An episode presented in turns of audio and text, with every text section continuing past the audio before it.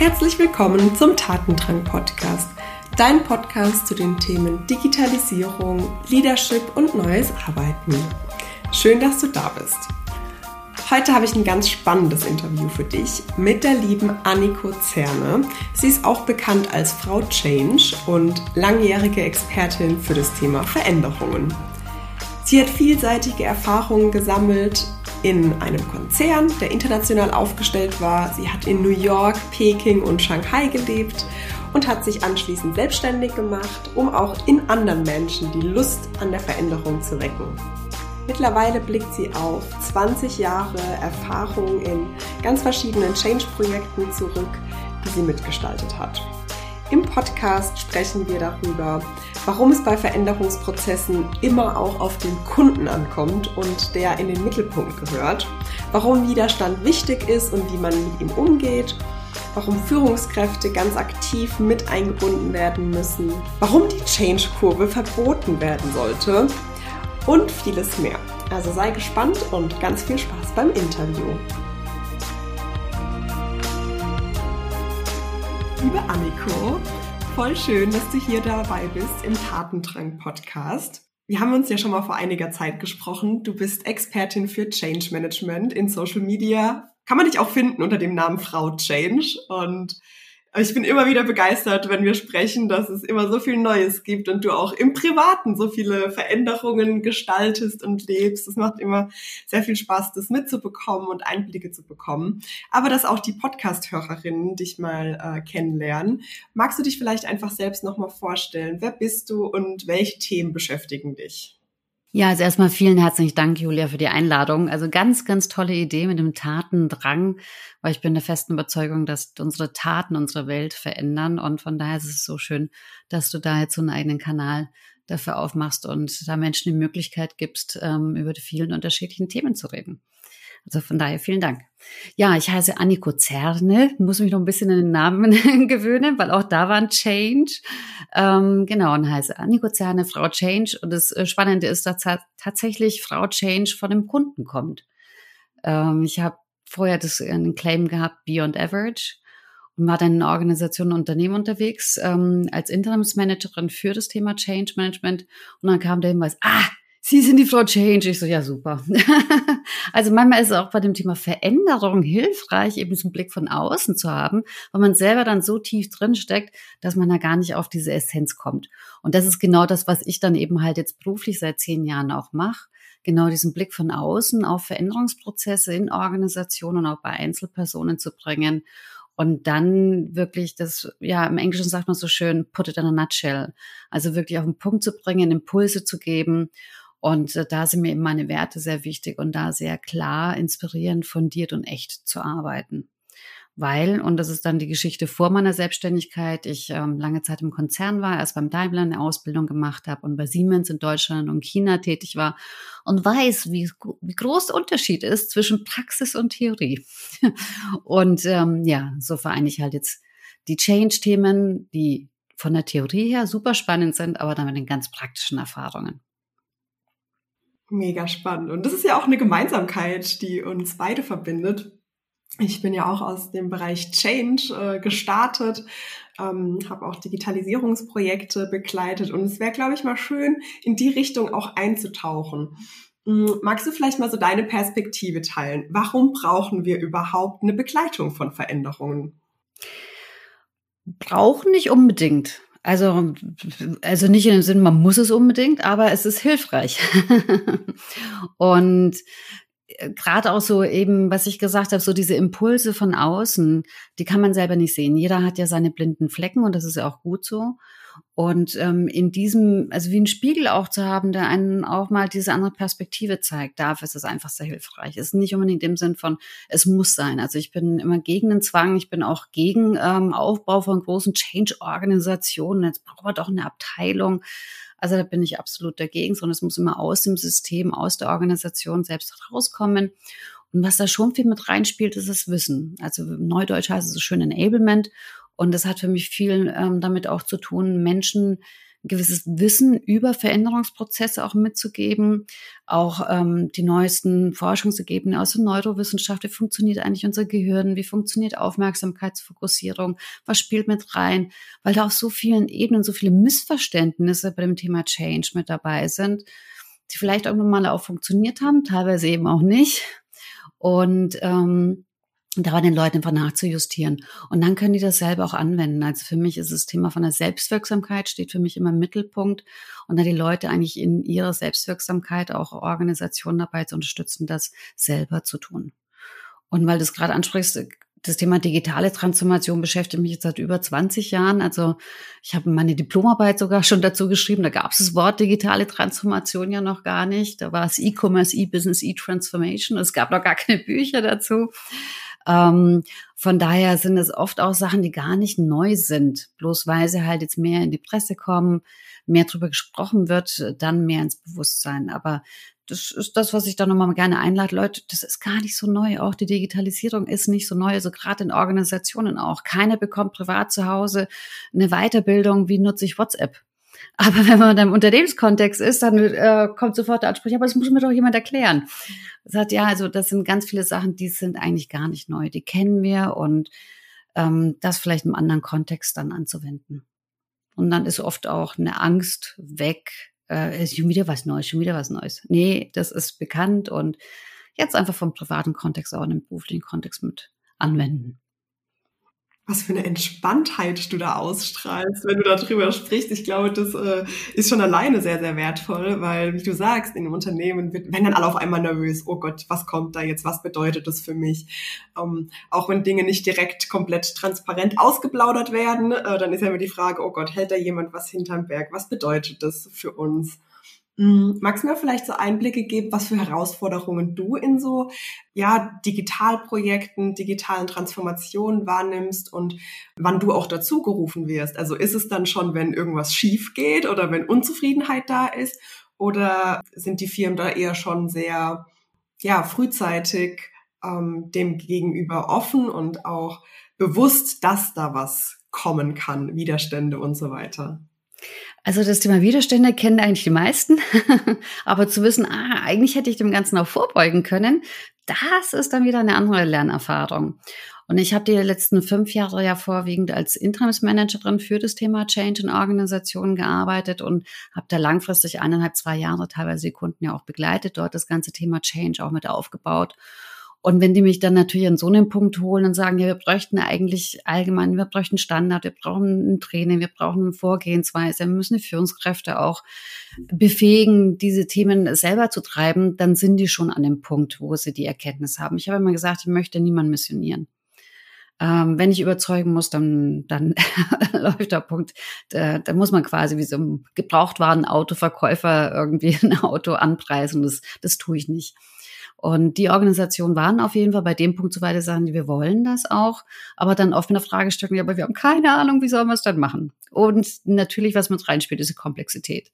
Es ist ja selten, dass so ein Schräubchen, ja, da haben wir jetzt ein Problem, sondern es sind ja dann oft diese Megaprojekte.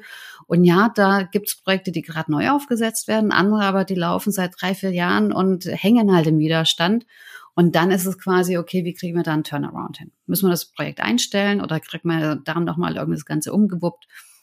Und da gehe ich dann mit dem Projektleiter mit rein. Und äh, das sind dann auch wieder so banale Sachen in einem Projekt, was ganz spannend, weil das Projekt lief seit vier Jahren, war im großen Widerstand und hat sich natürlich mit der Zeit aus so einer Emotionalität dann aufgestaut beim Projektleiter, im Projektteam, in der Organisation, viel Widerstand. Und ähm, wir haben das Ganze dann so weit umgedreht, dass ähm, eineinhalb Jahre später der Projektleiter das für die komplette Firma global übernommen hat, die Verantwortung. Es ging um das Thema Standardisierung, ist ja erstmal nicht so sexy. Und tatsächlich der Schlüssel war, dieser Blick von außen und zu merken, eigentlich geht es um den Kunden. Und was passiert denn, wenn wir jetzt mal, mal in dieses interne Projekt den Kunden in die Mitte setzen, den Kunden nutzen und dann erst argumentieren und gucken, was braucht's denn dafür? Und das hat dann tatsächlich die große Veränderung in dem Projekt gebracht. Aber wie gesagt, nach vier Jahren waren die so tief in diesem Widerstand und ich sage auch in diesem Film, der lief halt einfach ab, dass sie da selber nicht mehr rausgekommen sind. Und eben durch die auch dann visuelle Aufbereitung haben sie natürlich komplett durchgezogen mit Storytelling, Dramaturgie dahinter, einer anderen Präsentation, mit Metaphern arbeiten und, und, und. Aber immer vom Kunden aus. Und da ich halt einige Jahre Business Development gemacht habe, ist, das kriegt auch keiner bei mir raus. Ich fange immer beim Kunden an und wenn ich in eine Organisation reingefragt habe, und wer sind eure Kunden, kennt ihr die, funktioniert das, welche Anforderungen haben die, ist der Change an denen ausgerichtet oder ist es ein Manager, der sich mal schön was überlegt hat? Ähm, das funktioniert dann bei der Argumentation den Mitarbeitern gegenüber dann schwieriger. Aber im Kunden wollen eigentlich alle Mitarbeiter, auch Führungskräfte ja doch dienen und ähm, das hält sie ja auch am Leben, weil sie wissen ja auch, der Kunde bezahlt eigentlich ihr Gehalt. Ja, super spannend und auch so wichtig, weil also ich hatte gerade, als du das erzählt hast, hatte ich so ein Bild ähm, vor Augen, wie so zwei Abteilungen so beispielhaft einfach sich gegenseitig ähm, ja was wegnehmen wollen. Wer bekommt am Ende recht? Wer hat am Ende ne, den, den wertvollen Vorschlag gebracht? Und wenn man dann aber den Kunden mit reinbringt, dann ist es ja eher so, dass genau diese zwei Abteilungen einfach in die gleiche Richtung schauen, am gleichen Strang ziehen. Ähm, und da geht es nicht mehr drum, wer bekommt jetzt mehr Recht oder so, sondern man, man, man richtet den Fokus einfach nicht, nicht mehr aufeinander, sondern auf eine dritte Instanz. Und so, so wertvoll. Und natürlich kommt man dann auch auf bessere Lösungen, die auch am Markt besser angenommen werden. Ja. Und man nennt es tatsächlich Triangulation. Also wenn zwei ähm, Personen, Positionen äh, dabei ist, in die dritte Ebene mit reinzunehmen, die kann sehr hilfreich sein, um Sachen dann eben nach vorne zu bringen. Es gibt aber auch Situationen, da ist genau die Triangulation das Problem. Ich kann nicht, weil bei persönlichen Veränderungen, ich würde ja gern, aber deswegen kann ich nicht. Und dann wird die, die dritte Ebene als Ausrede dazu genommen oder als Argumentation. Also von daher muss man da mal ein bisschen aufpassen. Also um welchen Thema ist man gerade drin? Also eher bei dem Problemthema und wie löst man das dann auf und ersetzt dann vielleicht dieses Problem, was dann auf der dritten Ebene ist, dann durch eine Lösung. Und dann immer wieder, ist das jetzt hilfreich, dienlich für die Lösung? Und auch im Deutschen nennt man das ja so schön mit dem richtig und falsch, von dem richtig und falsch wegzugehen, zu sagen, es geht nicht um richtig und falsch, sondern für das, was wir gemeinsam erreichen wollen, ist das jetzt hilfreich oder nicht hilfreich? Führt das uns näher zum Ziel hin oder weniger zum Ziel hin? Und dann kommt man relativ schnell zu Entscheidungen. Und ja, das Thema Entscheidung ist auch bei Thema Change auch ein ganz spannendes Thema, weil ja, Veränderung hat auch was mit Entscheidungen treffen zu tun. Und Entscheidung heißt halt, ich äh, kann nicht A, B, C alle Varianten gleichzeitig haben, sondern ich muss mich halt für eine Variante entscheiden. Geht das? Und da haben Menschen oft eine Schwierigkeit, weil sie eben doch ja die richtige Entscheidung treffen, weil sie wollen doch das Richtige machen. Und dann ja, trauen sich aber weder nach links, nach rechts, weder für A, B oder C sich zu entscheiden, weil sie eben nicht wissen, ob es richtig oder falsch ist. Und da hilft dann auch eben dieses gemeinsame Ziel finden, ist es hilfreich oder weniger hilfreich und eben auch dieses Wissen, ich kann auch nachjustieren. Ja, total spannend. Ähm, was sind so typische Herausforderungen, die du beobachtest, die vielleicht auch wirklich von Anfang an oft nicht mitgedacht werden in solchen Projekten? Also Menschen dann mal ganz überrascht sind, ist, wenn ich sage, ja, und wie gehen wir dann mit dem Widerstand, Widerstand um und wie planen wir den noch ein? Ja, aber das soll doch erst gar nicht aufkommen, wenn sie da sind. Ich so, nee, der muss aufkommen. Wenn kein Widerstand aufkommt, weiß ich, dass wir nicht richtig in der Veränderung sind. Dann sind wir auf einer kosmetischen oberen Ebene und gehen nicht tief genug. Also Widerstand zeigt mir eigentlich nur eine Organisation, es lebt, es ist ein lebendiges System, es reagiert auf, wie auch unser, unser normaler Körper reagiert ja auch auf Impulse von außen. Und ähm, dann aber, wie gehe ich mit diesem Widerstand um? Und wenn ich den in einem Projekt sogar gezielt aktiviere und dann am Anfang, dann kann ich damit kreativ und äh, produktiv ja auch umgehen, als dass ich warte, den wegschiebe und irgendwann staut sich's auf und dann wird's ein negativer Widerstand. Sondern eher, wie, oder wie beim, ich vergleiche das auch gerne mit dem Tanzen. Also ich kann nicht mit jemand anderen tanzen, wenn da nicht ein gewisser Widerstand da ist, weil dann kann ich nicht führen oder mich führen lassen. Und so sehe ich halt eben auch den, den Widerstand. Und ähm, gerade bei solchen Projekten, die lange laufen, die viel Widerstand haben, sind es oft Erfahrungen, die die Organisation oder auch die Führungskräfte in der Vergangenheit gemacht haben, die nicht gewürdigt worden sind, keinen Platz bekommen haben. Und dann sage ich immer, die haben immer recht und es ist ein Ausdruck eines Bedürfnisses.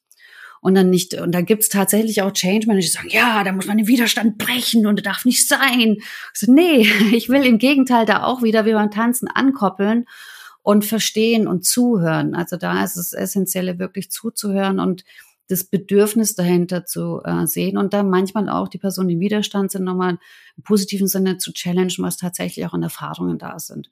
Und klar, wenn ich mir 5000 Mal schon die Finger verbrannt habe, dann werde ich halt nicht das äh, nochmal drauf lang auf die heiße Herdplatte. Ist ja auch vollkommen selbstverständlich.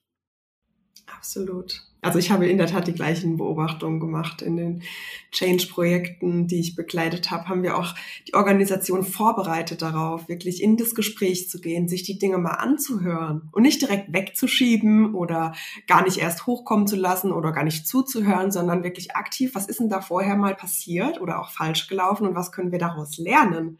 Was tust du denn, um solchen Widerstand zu aktivieren? Dialoge. Also wirklich von vornherein, also auch noch nicht mal zu sagen, was ist denn irgendwann vielleicht schiefgegangen, sondern wirklich komplett offen zu sein. Ähm, also wann ist auch vielleicht was sehr gut gelaufen, das könnte man jetzt auch mit reinbringen in, in den Change-Prozess, in die Veränderung, was man vielleicht noch gar nicht berücksichtigt hat. Und von Anfang an Dialogformate und dieses wirklich zuhören, um zuzuhören und nicht zuhören, um zu antworten und ähm, ja, so breit wie möglich auch in die Organisation reinzugehen. Ich bin ja bekanntlich auch nicht der Befürworter von sogenannten Change Agents. Also das Konzept habe ich vor 20 Jahren auch noch gelernt. Und man dachte, nee, das sind dann die armen Menschen, die dann von irgendwelchen Chefs ähm, benannt worden sind. So, die sind jetzt verantwortlich für einen Change. Nee, jetzt sind alle dafür verantwortlich. Und es sind Führungskräfte in den Organisationen und gerade die sind in ihrer Vorbildfunktion. Und das können sie nicht delegieren an irgendeinen Change Agent. Und da gibt es Unternehmen, die machen das ganz, ganz wundervoll, wie die Dativ, die macht das sensationell. Und ähm, die sind auch von Anfang an in Dialogformate gegangen, um wirklich auch zu verstehen, wir müssen die Menschen und alle Menschen in der Organisation dabei unterstützen. Und das passiert einfach nur durch Dialog, weil jeder unterschiedlich ist.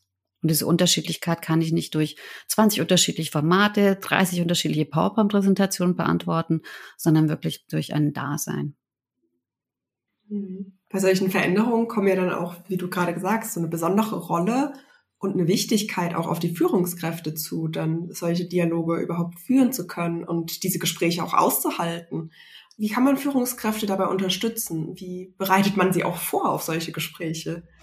Also klar, es ist ein gewisses kognitives äh, Weiterbilden, also auch eben mit einem Change-Training zu verstehen, was läuft auf so einer prozessualen Ebene, dass eben Widerstand okay ist, dass ich vielleicht noch nicht mal was aushalten muss, sondern gewisse Situationen halten muss, weil sie sich alleine durch das Halten verändern. Und das ist sprachlich im Deutschen echt nochmal ein großer Unterschied. Ähm, dann auch dieses, was ich in der deutschen Sprache sehr schön finde, ist weshalb und wofür. Im Englischen sagt man so why, aber da finde ich die deutsche Sprache sehr viel präziser. Also weshalb tue ich etwas, wovon will ich weg und wofür, wo will ich hin? Und erst wenn ich beide Punkte habe, äh, kann ich dann quasi Reise dazwischen noch aufbauen. Und ja, und dann mit den Führungskräften halt auch, auch da wieder im Dialogformat zu arbeiten und mit ganz breit ähm, von Peer-Coaching bis eben halt dann Einzelcoaching. Das hängt dann von den ganzen Projekten und Prozessen äh, dann auch ab. Und spannend sind dann natürlich im Globalen dann die interkulturellen Themen, die ja da auch nochmal mit dazukommen. Wo nimmst du da Unterschiede wahr in den interkulturellen Themen? Ähm, kannst du da mal ein paar Einblicke geben?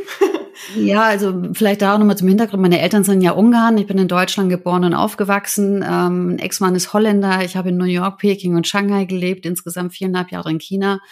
Und was ich schon erlebe, dass eher Tendenz, also nicht so ein Stereotyping, sondern Tendenz in Deutschland schon eher der Fokus liegt auf der Problemanalyse, die sehr tief und ausführlich ähm, äh, auch praktiziert wird.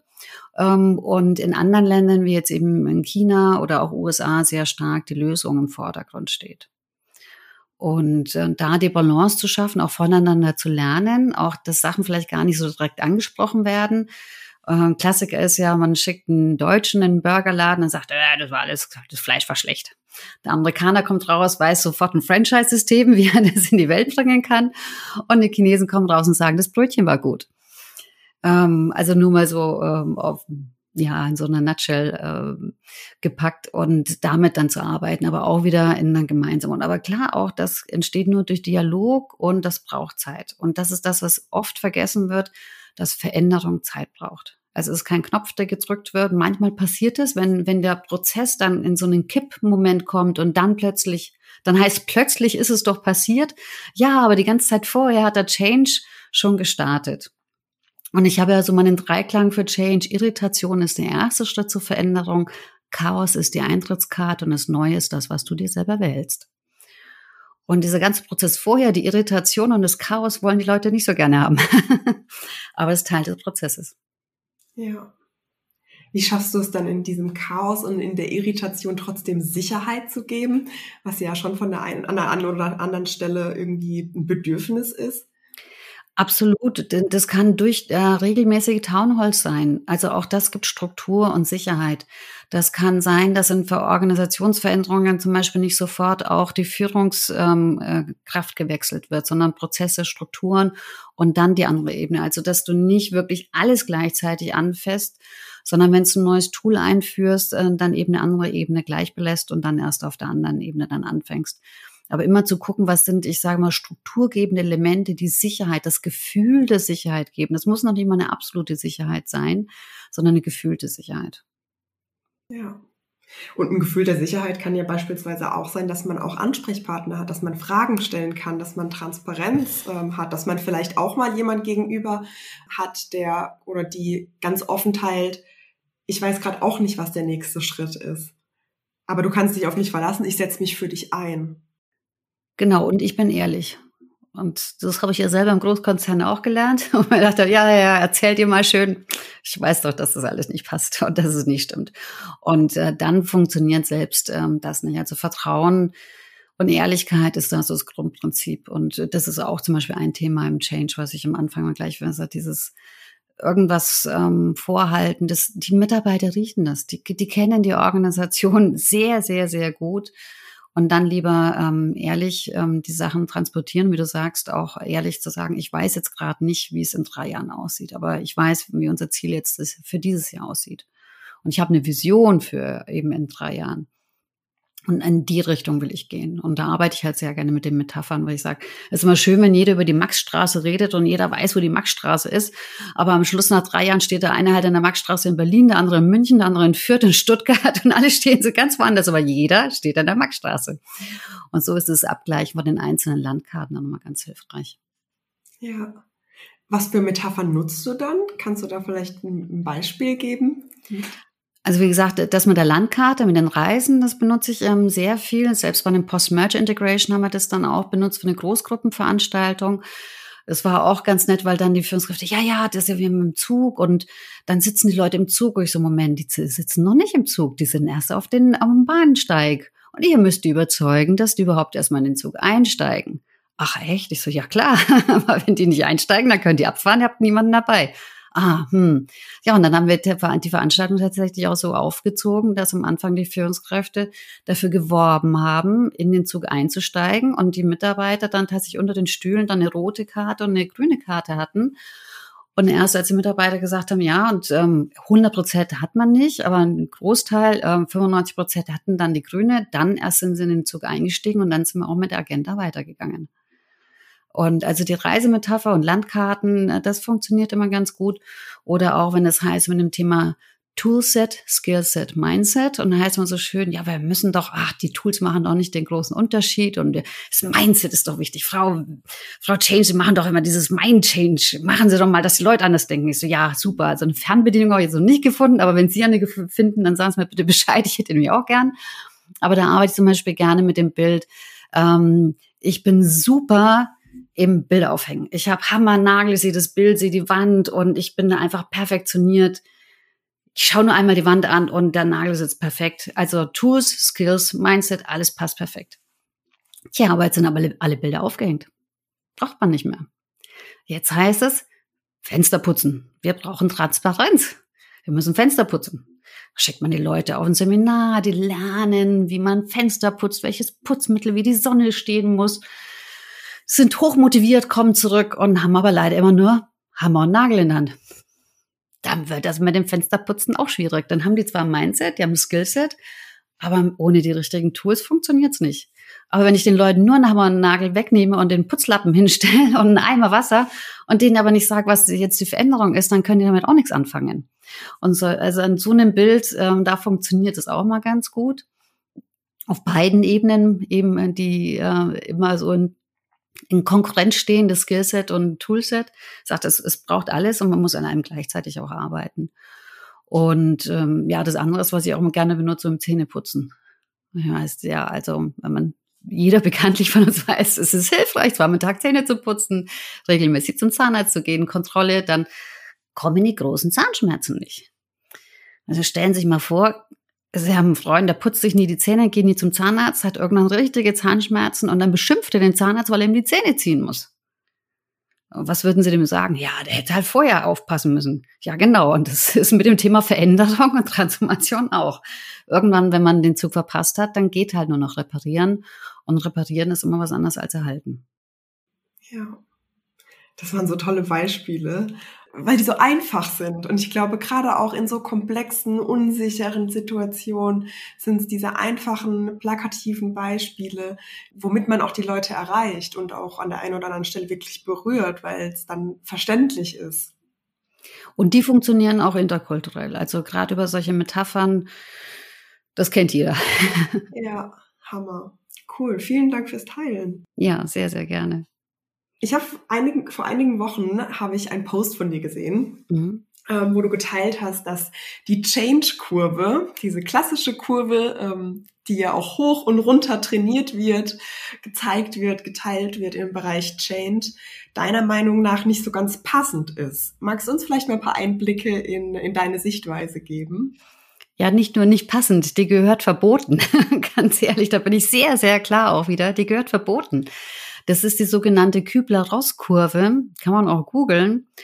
Und ich habe die auch eben vor 20 Jahren gelernt, habe da auch Organisationen dran begleitet, durch diese Change-Kurve zu gehen, Führungskräfte drauf trainiert. Im Nachgang tut mir echt mein Herz weh, wenn ich da so weiß, was ich da getan habe. Weil die klingt ja im ersten Moment logisch. Und alles, was im ersten Moment logisch klingt, ist, ist dann auch einfach und dann nimmt man das auch gerne an. Hintergrund ist aber, dass die äh, Frau Kübler-Ross war Psychiaterin und Geistheilerin und hat eigentlich in der Sterbehilfe geforscht.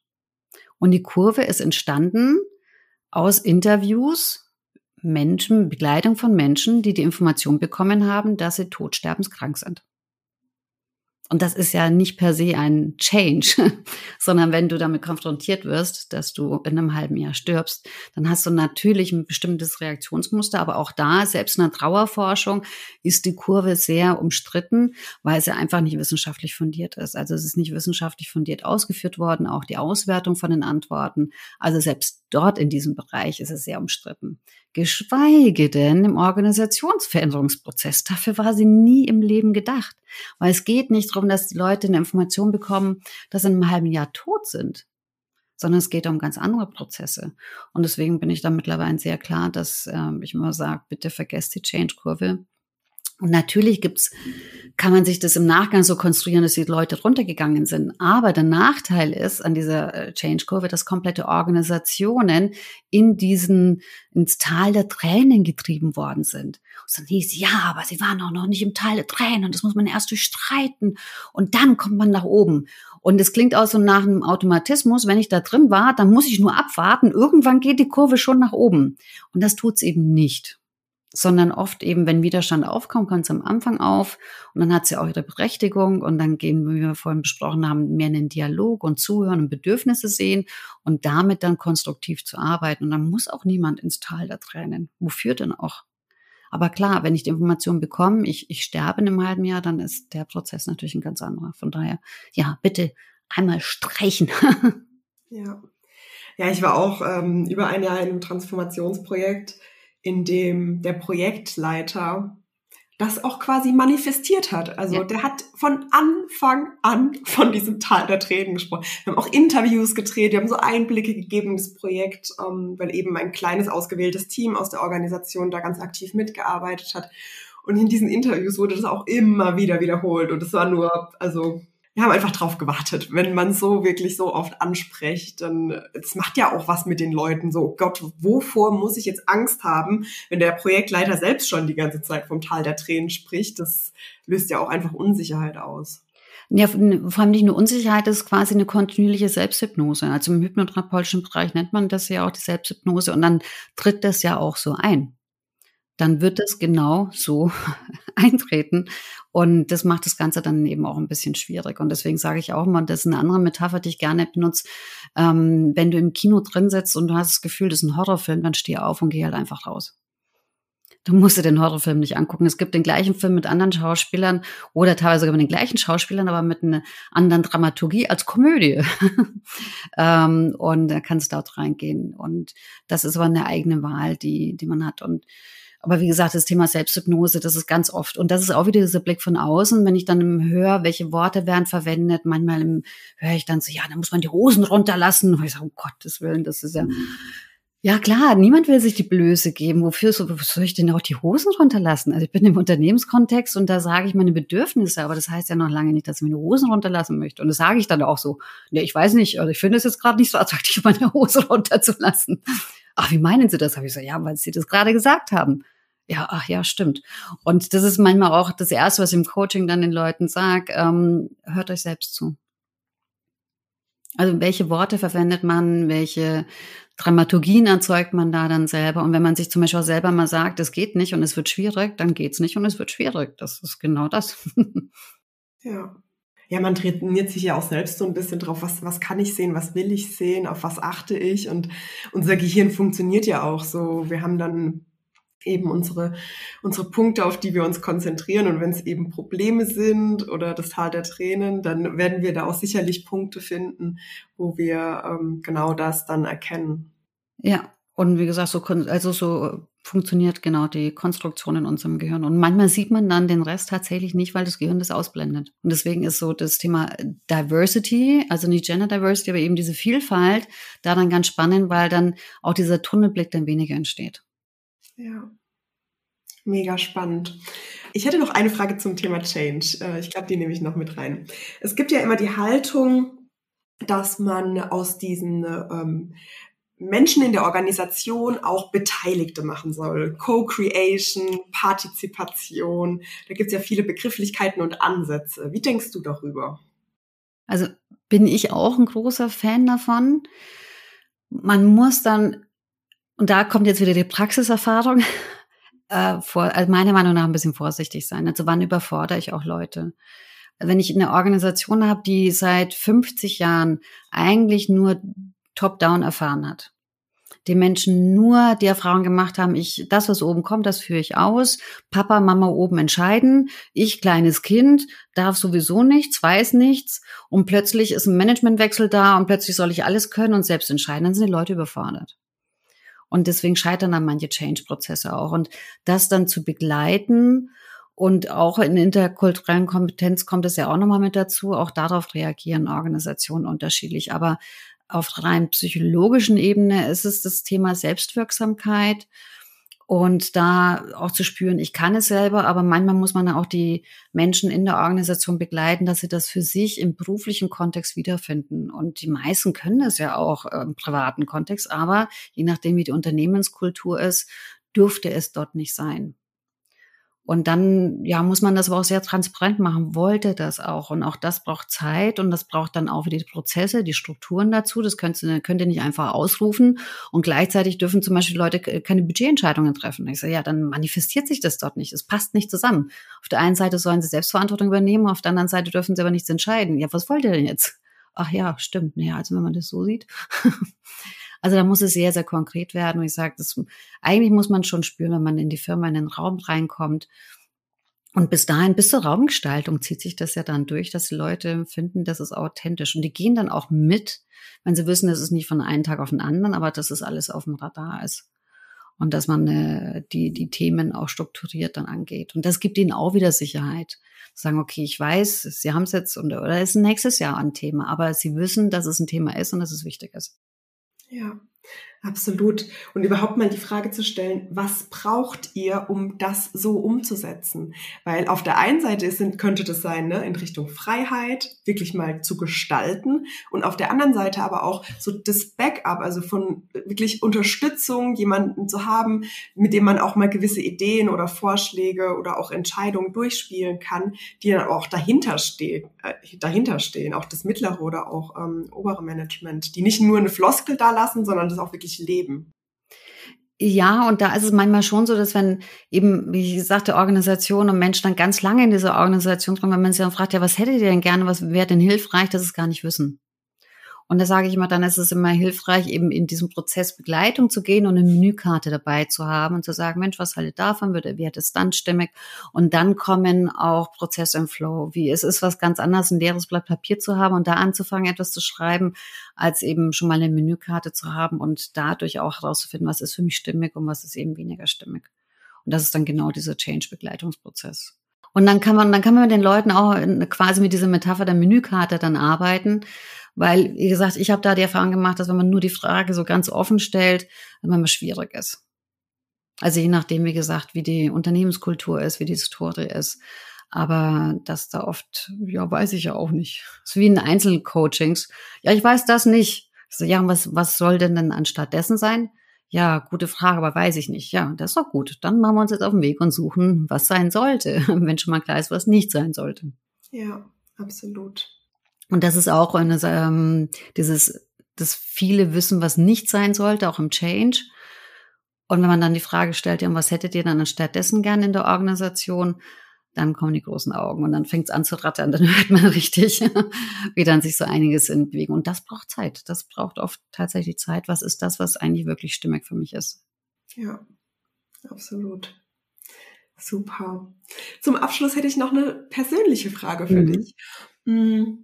Was hast du in deinem Leben mal erlebt, vielleicht schon wirklich gemacht oder vielleicht hast du es auch noch auf deiner To-Do-Liste, was du gerne machen möchtest, von dem du denkst, das sollten auch andere Menschen mal gemacht haben? Also tatsächlich, ich habe mich ja vor zehn Jahren selbstständig gemacht. So diese Erfahrung, die machst du jetzt ja auch gerade, in die Selbstständigkeit zu gehen, das würde ich manchmal echt gerne vielen Menschen quasi fast schon verorten ähm, weil ähm, dieses äh, Thema die andere Seite mal zu sehen, wie ist das als, als Freelancer, wie ist das Unternehmertum, wie ist es auch mal vielleicht am Ende des Monats nicht zu wissen, wie kann ich die Miete bezahlen. Also weil da Verantwortung für Mitarbeiter zu tragen, ich sage, da fängt tatsächlich Unternehmertum an. Und solange ich irgendwie jeden Monat Geld bekomme, sage ich, das ist okay, das ist super und da ist auch viel möglich. Aber tatsächlich das Thema Unternehmertum. Und für mich ist ja jetzt gerade so das Thema wieder zurück in die Organisation zu gehen nach zehn Jahren Selbstständigkeit und eben diese 15 Jahre Konzernerfahrung mit den zehn Jahren Selbstständigkeit zu verbinden. Und ähm, da habe ich unglaublich viel nochmal gelernt, was ich jetzt so in einer großen Organisation gar nicht gelernt hätte. Also ich kann es auch nur empfehlen, weil man sich selbst auch nochmal ganz neu kennenlernt. Auch nochmal ganz viele Aspekte, wo man vielleicht vorher noch gar nicht so richtig hingeschaut hat, aber noch ganz viel Wachstum liegt. Ja, ja, und das verändert sich auch mit den Jahren. genau, also deswegen jetzt, mir sind ja die zehn Jahre und trotzdem halt einfach zu erkennen, egal in welchen Arbeitsverhältnis ich bin, ob ich selbstständig bin oder angestellt, ich bin die Frau Change und ähm, dem Motto bleibe ich aber auch sehr treu, weil es halt so meine DNA ist. Und das habe ich tatsächlich durch diese Selbstständigkeit auch nochmal rausgefunden.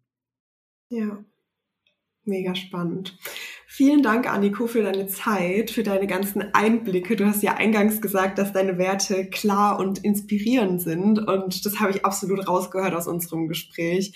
Also wirklich eine ganz große Klarheit, wo man auch wirklich Einblicke bekommt in deine Erfahrung. Ganz, ganz wertvolle Tipps. Deshalb vielen, vielen Dank für ähm, deine Worte, deine Einblicke. Und ja, ich wünsche dir alles Gute weiterhin und bei all den Veränderungen, die du selbst noch durchlebst.